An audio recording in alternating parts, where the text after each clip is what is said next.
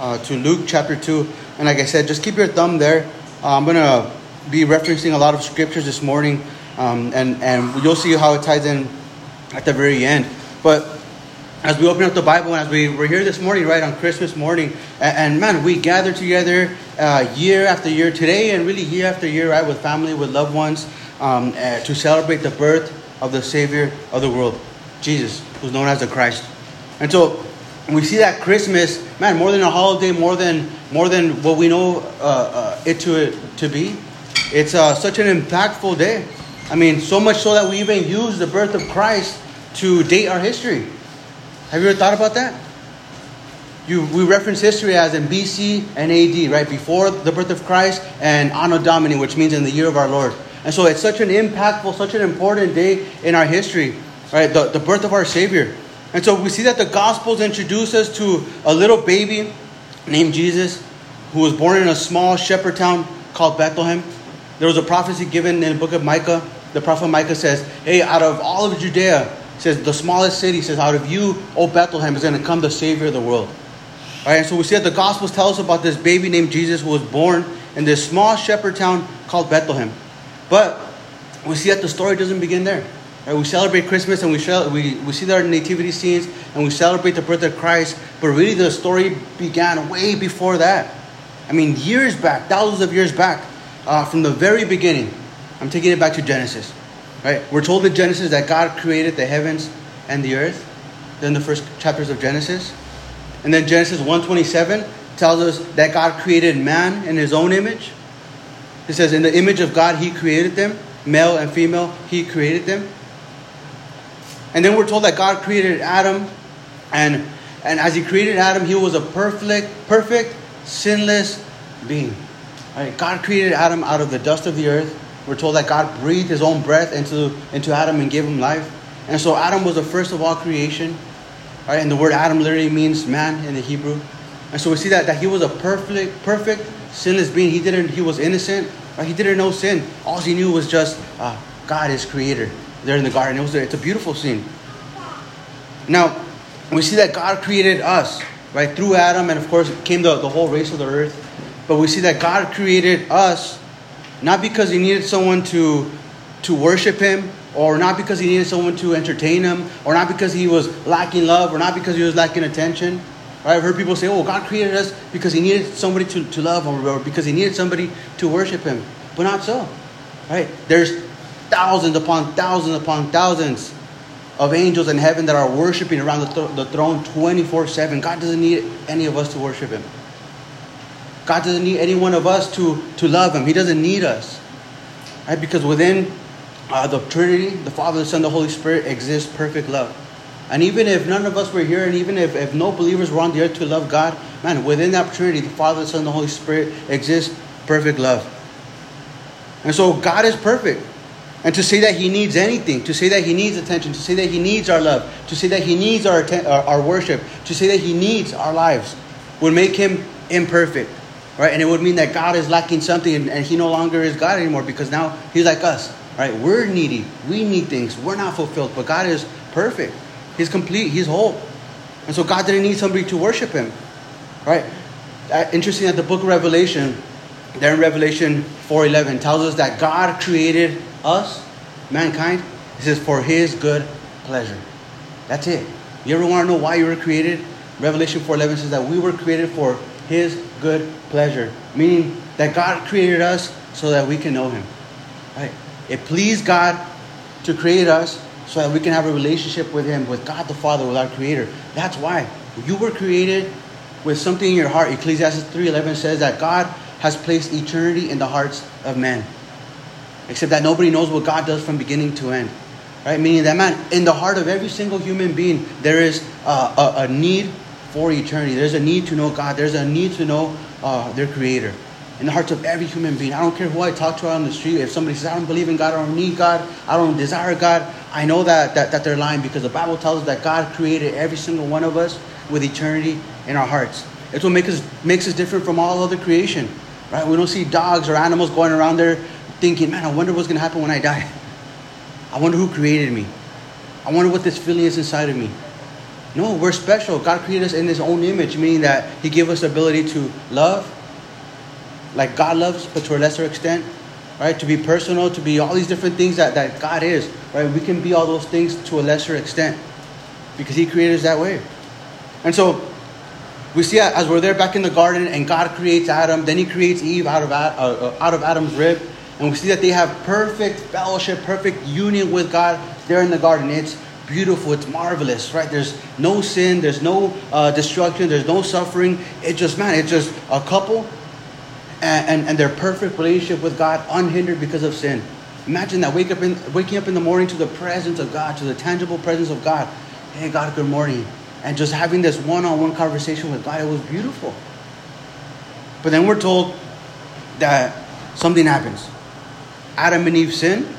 They sin against God. They obey Satan. They give into the temptation of Satan. Right? They disobey God. And, and as a result, Adam forfeits dominion over all creation to Satan. When God created man, when God created Adam, he tells him in Genesis 1:26, he says, it says that God gave dominion over everything in the world to man. Meaning that he gave him power, he gave him authority over everything in the earth. He says over the fish, over the over the animals on the on the field, over the animals in the ocean. He says over everything. He says it's yours. It's like if God gave Adam the keys to the world. Here you go, man. They're yours. You have power. You have authority. You have dominion. But we see that when Adam sinned and he obeyed Satan, he forfeited that dominion. He forfeited that authority now to Satan. And so at that moment that Adam sinned, death and suffering enters the world now. No longer is it a perfect paradise. No, no longer is it Eden. But now everything is corrupt because of disobedience and really because of sin. Sin enters the world. God had warned Adam and Eve and they said, Look, man, you could eat of everything that's in this garden except for this one fruit. Because in the day that you eat of it, you're going to die. Satan's lie and Satan's temptation to Adam and, and Eve, or to Eve first, was that's not true. God's just saying that because He doesn't want you to be like Him. If you eat of this fruit, you're going to be like God. She gives into the temptation, then she gives to her husband to eat. He's right there just watching it all go down, doesn't say anything. They both partake of the fruit, they both sin and disobey God. Right? And as a result, again, sin comes into the world now. Something that, that, that was never before introduced into the world. They had this perfect fellowship, perfect union with God. And now as a result, the sin is inherited in each and every one of us right? It's something that, that's in that's in our nature, right? Stronger than uh than, than, than, a, than a trait or a gene, stronger than an eye color, stronger than the than the hair of your uh, the color of your hair, stronger than than uh, certain characteristics of your face. This sin is inherited from human being to human being ever since the fall, ever since what happened here in the garden, right? And so ever since then, every single human being who has been born has been uh, born with an inherited sin. Right? It's what causes our hearts to go astray. It's what causes our hearts to turn to things other than God to fulfill that need inside our hearts for eternity. But we see that God, seeing the fallen state of man, He didn't want to leave man in that condition. And so He makes him a promise. Right? And so we have the first ever prophecy or the first ever foretelling of a coming Messiah, which the word Messiah literally means a sent one or a deliverer or a redeemer. And so we have the first ever promise of a coming Messiah there in Genesis 3:15. And God after Adam and Eve have sinned, he speaks to Satan and he tells him this in Genesis 3:15 he says, "I will cause hostility between you and the woman and between your offspring and her offspring." And he says, "He will crush your head, but you will bruise his heel." And so we have there in the book of Genesis, chapter 3, the very first prophecy, the very first foretelling, the very first promise of a coming Messiah. And, and God's promise to, to Adam and Eve was that, hey, one day through the seed of the woman, through the seed of, of Eve, there was going to be there was going to come one who was going to crush the head of that serpent, meaning completely obliterate him, right? Crush him to pieces. And, and in the process, his bruise, his heel was going to be bruised. Speaking of Christ, we'll get into that later. And so we see that God promised through the lineage of this one family, Adam and Eve, a Savior was going to come. And the Savior was going to come to save mankind of their sin and reverse the curse that was placed on them because of disobedience. I was reading a story the other day uh, about something that happened in Texas. A little girl, I think she was eight years old, and uh, there was this hole, like an eight-inch hole, on the ground that, that led to a well that had been covered up years before. Nobody knew about it. One day she just disappears. Everyone was looking for her, And, and as they go out into the field, they discover this little hole and they hear her cries. And so she had fell through this little hole and, and she fell into a well. All right, and so what does the community do, man? Right away, they don't wait. Oh, well, she fell. Well, hopefully, you know, maybe we'll just cheer on from up here and we'll hopefully she gets back up. No, what they did, everyone gathered together for about 52 hours. They all struggled. They did what they needed to do to bring this little girl out of this pit, out of this well. Right? And that's what God did. Man, when humanity fell into this well of sin, man, God went down, him, down there himself. Right? And so God took on humanity in the form of, of Jesus Christ. Right? And he came down to save us. And so the Bible tells us again that, that God promised this deliverer was going to come through this one family of Adam and Eve. And as we follow this lineage through the book of Genesis, through the book of Exodus, through the whole Old Testament, we see that the whole story, right? We're celebrating Christmas today, and we see that the whole story of the Bible is about the birth of Christ. It's about this one coming Messiah who was promised years before from the very beginning. It's all about Jesus. And if, if you read the Bible with that in mind, that it's all about Jesus, you could be reading in any book of the, of the Bible and you'll know, all right, it's all about Jesus. And it, will become easier to understand if you're in Genesis, if you're in Leviticus, if you're in, in Amos, if you're in Psalms, if you're in whatever book, in Daniel, whatever book of the Bible, specifically in the Old Testament. Knowing that it's all about Jesus, again, it's going to redirect your, your, your understanding. You know, all right, it's all part of the same plan. It's all part of the same story. And so through this family, through this lineage, and the Old Testament, uh, we're told that if you follow it, right, you can read it, and, and it leads to another man named Abraham, who was the father of all the Jews. Abraham had a son named Isaac, who had a son named Jacob, who had 12 sons, one of those named uh, Judah. Right? We see that God preserved this, this family in Egypt in, in the form of slavery for 400 years. They come out a multitude of people. If you guys have been with us on Wednesday nights, you'll, you'll, you'll, you'll, you're familiar with this. We see that God preserved this family in Egypt, and they came out, man, they went in just about 50 something deep. They came out, man, millions of them. And so they come out, and God has preserved this family. And so we see that, that Jacob's 12 sons become what we know as the nation of Israel. And the descendants of, of that one son, Judah specifically, became the tribe through where all the kings of Israel would come from. Now, as you follow that lineage later on down, you follow you follow uh, all the kings. There was one king named Saul. He was of the tribe of Benjamin. Eventually, he was cast away because of his disobedience. And then there came a king to the nation of Israel, the greatest king that they've ever had. A man by the name of King David. And King David, we're told, was a man after God's own heart. Even though he messed up, even though he failed God, even though he was even on the run from, from, from the presence of God. We're told that, that he was a man after God's own heart. Why? Because he was he, even though he messed up, he repented quick. And we're told that to King David was given a promise there in 2 Samuel 7:12. And this was a promise given to King David. The story goes like this. King David, one day after just conquering everything that he could conquer, after attaining everything that he could attain riches, wealth, everything that he could imagine he's sitting on his throne one day, he's looking around at his huge palace, and he says, Huh, he says, Something's off. He says, I'm sitting here in my huge palace, I have all this wealth, I have all these possessions, and yet we're doing church, in a little tent. We're doing church in a little tabernacle, which was literally just a, a, a ragtag tent the place where they would go meet God was just this tabernacle that was that was uh, that was made there in the book of Leviticus and, and Numbers were reading about it. And so even to the days of David, they still had this little tent where they would go meet God at. And so he's looking around. He says, "Man, he says, I have all these riches. I have horses. I have you know chariots. I have all these things, and yet God is still living in this little tent." So he says, "I know what I'll do. I'm gonna build God a house." And so he purposes in his heart to build God a huge temple. He consults one of the prophets at the time. His name is Nathan. He says, Hey, Nathan, I have a great idea. He says, Look, I'm full of riches. I'm dwelling in my big house, and, and, and God is living in this little tent. I'm going to make God a house. And the prophet Nathan says, Hey, that's a great idea. And David, right on, man. You got my support. The prophet Nathan goes home, and God speaks to him, and he says, Hey, Nathan, you spoke out of turn. He says, David can't build me a house because his hands are too bloody. He's a man of war. And so Nathan goes back and he tells David, he says, Hey, David, God said no. You can't build him a house. But he said this. He said, Your son is going to build, build him a house. And he gives him this prophecy in, in 2 Samuel chapter 7. He says, When your days are fulfilled, again speaking to King David, he says, When your days are fulfilled and you rest with your fathers, meaning when you, when you die, basically, He says, I will set up your seed after you. This is God speaking to David. And he says, Who will come from your body, and I will establish his kingdom, and he shall build a house for my name, and I will establish the throne of his kingdom forever. And so in this we have what's known as a dual prophecy. And so God was speaking to David concerning one, his son Solomon, who was going to build him a little physical house, a temple. We know what we know as, as the first temple of the Jews that was built. But, he, but in that same prophecy, he gives them kind of a, a, a look into the future. And he says, to him, he says, I'm going to establish his kingdom forever. Right?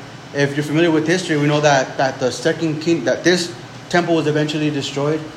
And then King Herod built, uh, uh, uh, well, he beautified the second temple. In 70 AD, it was destroyed by the, by the Roman general Titus. And to this day, the Jews don't have a temple and they don't have a kingdom. Right? They don't have a king over them.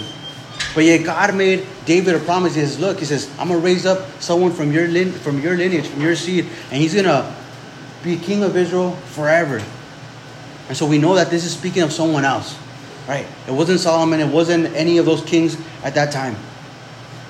And so we see that both the gospel of Matthew and Luke give us uh, what's known as a genealogy, which is a, a family tree, which trace Mary and Joseph back to King David. One of them even traces them all the way back to, to Adam. And then Luke and Luke 131 says, And behold, you will conceive in your womb and bring forth a son. This is a promise given to Mary. It says, and shall call his name Jesus. He will be great, and he will be called the Son of the Highest. It says, and the Lord God will give him the throne of his father David, and he will reign over the house of Jacob or the house of Israel forever. And his kingdom of his kingdom there will be no end. And so we see that this promise that was given years back to King David was actually concerning Jesus. Because the angel Gabriel, as he's speaking to, to Mary, he says, Look, this, this son that you're going to have, he's the one, he's the one who's going to uh, sit on the throne of his father David. And of his kingdom, there will be no end. And we see that these promises will be not just fulfilled when Jesus came on earth, but also they have a, a, an eternal fulfillment. In the book of Revelation, verse, uh, chapter 11, verse 15, tells us, it says that the kingdoms of this world have become the kingdoms of our Lord and of his Christ, and he shall reign forever and ever. And so again, we see that this promise wasn't just for a momentary time while Jesus was here on earth. It wasn't for uh, an earthly kingdom, but really it was looking into the future, into eternity. And so this, this was a promise given all the way into eternity of Christ. And with that, I'm going to read to you from the Gospel of Luke, chapter 2. That was a big introduction, you'll see why. and in Luke chapter 2, beginning in verse 1, it says, it says this. It says, And it came to pass in those days that a decree went out from, from Caesar Augustus that all the world should be registered. And this census first took place while Quirinius was governing in Syria. And so all went to be registered before everyone to his own city. It says, And Joseph also went up to Galilee out of the city of Nazareth into Judea to the city of David, which is called Bethlehem, because he was of the house and lineage of David. It says, To be registered with Mary, his betrothed wife, who was with child. It says, And so it was that while they were there, the days were completed for her to be delivered. And she brought forth her firstborn son says, And she brought forth her firstborn son, and she wrapped him in swaddling cloths and laid him in a manger because there was no room for them in the inn. And so we're introduced now into to Joseph and to Mary. And we're told that in those days, right? We're told that in those days, that Mary, again, she had already received the vision and the message from the angel Gabriel. Look, you're going to conceive a son, even though she was a virgin. We're told that he was going to be a child of the Holy Spirit. Hey, bro, can you give me a water? he was going to be conceived of the Holy Spirit. It wasn't going to be. It wasn't going to be through carnal means. Thank you. Can you open it for me? You're good. Bro. Sorry, guys. Thank you, man. Appreciate it.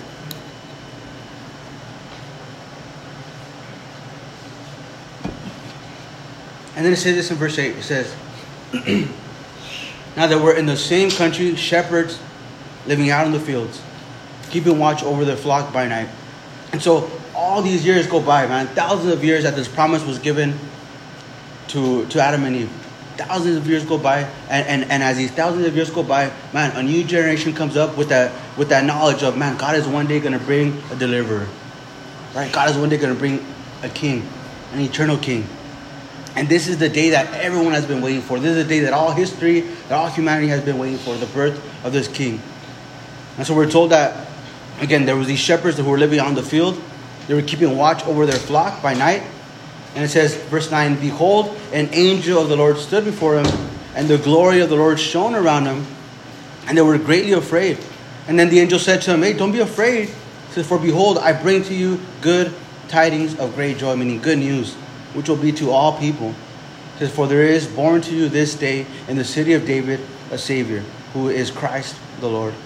And this will be a sign to you. You will find a babe wrapped in swaddling cloths, lying in a manger. And suddenly there was with the angel a multitude of heavenly hosts praising God and saying, Glory to God in the highest, and on earth peace and goodwill toward men. Man, so this is amazing. This is the promise that, that people have been waiting for for thousands of years.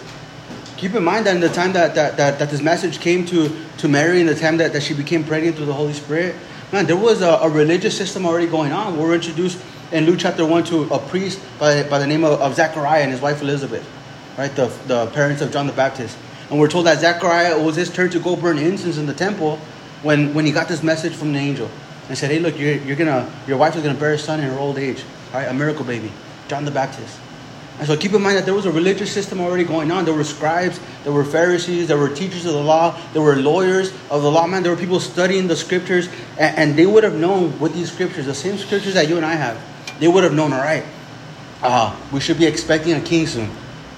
Right? But notice that when the message came, yeah, it didn't go to any of the religious guys. It didn't go to the Pharisees who were in the in the temple. It didn't go to the scribes who were uh, copying the law. It didn't go to, to, to the to the to the Sadducees, to any of the religious leaders. Man, they completely missed it.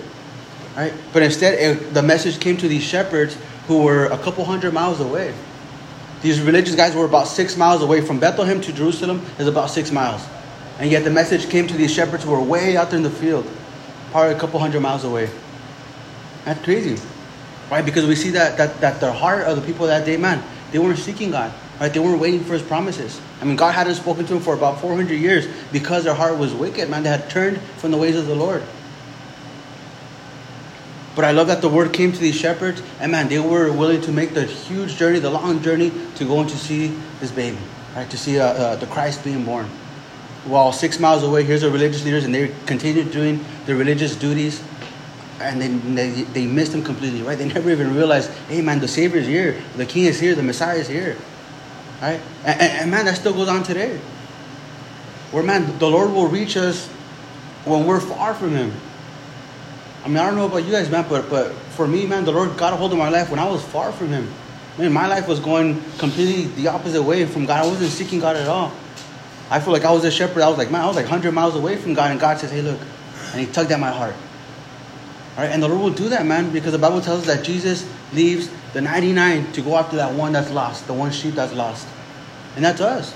And so his message came to these shepherds who were out there in the field. They traveled hundreds of miles to go see this baby. And then it says in verse 15, it says, So it was when the angels had gone away from them into heaven that the shepherds said to one another, Let us now go to Bethlehem and see this thing which has come to pass, which the Lord has made known to us. And they came with haste. I mean, man, they hurried up. And they found Mary and Joseph, and they found the baby lying in a manger. And now when they had seen him, they made widely known the saying which was told them concerning this child. Meaning, man, as soon as they get there to the manger, they're like, man, it's true, it's true. What the angel said is true. They realize, like, man, this is what the angels told us. Go to this, go, go to Bethlehem. You'll see in the end that there's a baby lying in a manger. It's not a normal thing. It's not something that happens every day. So they get there and they realize it's true. And they begin to tell Mary and Joseph, hey, we got this message from these angels. They told us to come over here and that they, we would find you in the inn in a manger. And so they're just excited. And it says in verse 18 that all those who heard it, that they marveled at those things which were told them by the shepherds. It says, But Mary kept all these things and pondered, them in her heart. And then the shepherds returned, glorifying and praising God for all the things that they had heard and seen as it was told them. God, amazing. And so, you know, what we often overlook, and as we're celebrating Christmas, what we often overlook, you know, during this time is that this baby that we celebrate every Christmas man, this baby, uh, he didn't stay a baby. You know, he grew up and he died. And it wasn't a normal death. He was betrayed. He was betrayed by those closest to him. Right? He was beaten. He was bruised. He was hung on a cross. Right? His life was prophesied about uh, thousands of years before. While he was here on earth, man, thousands would gather to him to hear his teachings. Many would follow him. We're told he had 70 disciples, but he had 12 close ones. But at the time of his of his crucifixion, man, no one was there. It was a, it was some women and the apostle John who were there. Out of all those people who followed him while he was here on earth. And so this baby that we celebrate every year, again, man, he grew up. He lived. And then he died a horrible death. But we see that this had to happen in order for God's promises, which he gave way back in the book of Genesis, like we read, chapter 3. We're told that this had to happen in order for God's promises to be fulfilled. And it's interesting because I'm to tie it all in. In 1 Corinthians chapter 15, Paul is writing to the church at Corinth. And he tells them this. It says, And so it is written, the first man, Adam, became a living being. Right, we read that in Genesis. God made Adam out of the dust of the earth. He breathed the breath of life into him. And so Paul says, the first man, Adam, became a living being. And the last Adam, referring to Jesus, became a life giving spirit. However, the spiritual is not first, but the natural. And afterward, the spiritual. And the first man was of the earth.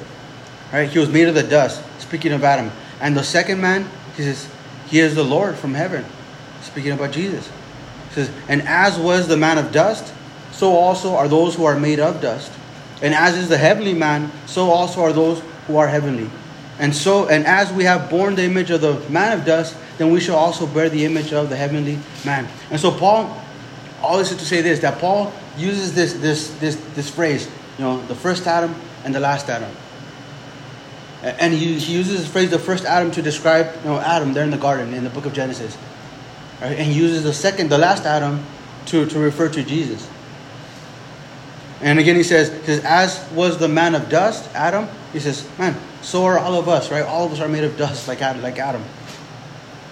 And as we have borne the image of the man of dust, we shall also bear the image of the heavenly man. Man, that's why Jesus came to give us that eternal life. Right? Our, our lives don't end when we're in the ground and when we're, man, our bodies decay into dust. Right? But Jesus, the last Adam, came to give us eternal life. Jesus being a spirit, Right? We look at the pictures of Jesus and we read about his ministry, but keep in mind that Jesus didn't always exist in a bodily form. Right? He had to take on humanity. He had to take on humanity, but before that, he existed as God the Son, but in spirit. And so Jesus had to take on humanity. He had to take on a body, take on uh, human limitations. Right? It's the theological term for it is called the hypostatic union. He was 100% man, 100% God. Right? And his deity, he could command angels to come at, at, at an instant. At his, in his deity, he could feed thousands and thousands with just a couple of fish and a couple of loaves of bread. Right? In his deity, he could heal multitudes of, of any sickness, man, of blindness, of, uh, uh, of deafness, of, of lameness in their feet, whatever it was. But in his humanity, he got tired. In his humanity, he had to sleep. In his humanity, he had to eat in his humanity, man, he felt every single one of those blows to his body as he was hanging on the cross. And so we see that Jesus is this last Adam that Paul's describing here, right? Meaning that he's the last one to be born sinless. And so Jesus and Adam and, and Adam had this in common. That one, they were uh, born sinless. Right? Adam was born without sin. He had this relationship with God. When Jesus came onto the earth, man, he was sinless. He died sinless. That's the only difference between Adam and Jesus. That Adam died a sinful man. And Jesus, he died, right? A sinless, the sinless Lamb of God. But really he conquered death. Because he died without sin, he conquered death. We're told in Genesis that, that the consequence of their disobedience was death. God said, hey man, in the, in the day that you eat of that tree, you're going to die. Right? And so death came in as a result of sin. The Bible tells us in Romans that the wages of sin is death. Meaning, man, if I go work at, at, the, at Amigos Market for eight hours or 40 hours a week, at the end of the week, they're going to pay me a wage. Meaning, they're going to pay me what I deserve for my hours. Right? And the Bible says that the wages of sin is death. Meaning that because of our sinful lives, man, what we deserve is death. Meaning this eternal separation from God. But Jesus came, He took on humanity. He, he bore our sins on the cross. He died a sinless, uh, the sinless Son of God so that through him, man, we now inherit that sinlessness. Not that we are sinless, but our sins are forgiven completely. Right? He, man, he took him at the cross. And so we see that God needed to become a man in order to save mankind. Right? It needed to be God. It needed to be God. So he needed to become a man to save mankind. And so he sent his son, Jesus Christ, to be born of Mary and Bethlehem, the little baby in the manger, spotless and sinless. In the book of John, we're told that, that when John the Baptist, when he sees Jesus, he points at him and says, Look, says, the Lamb of God that takes away the sin of the earth. Right?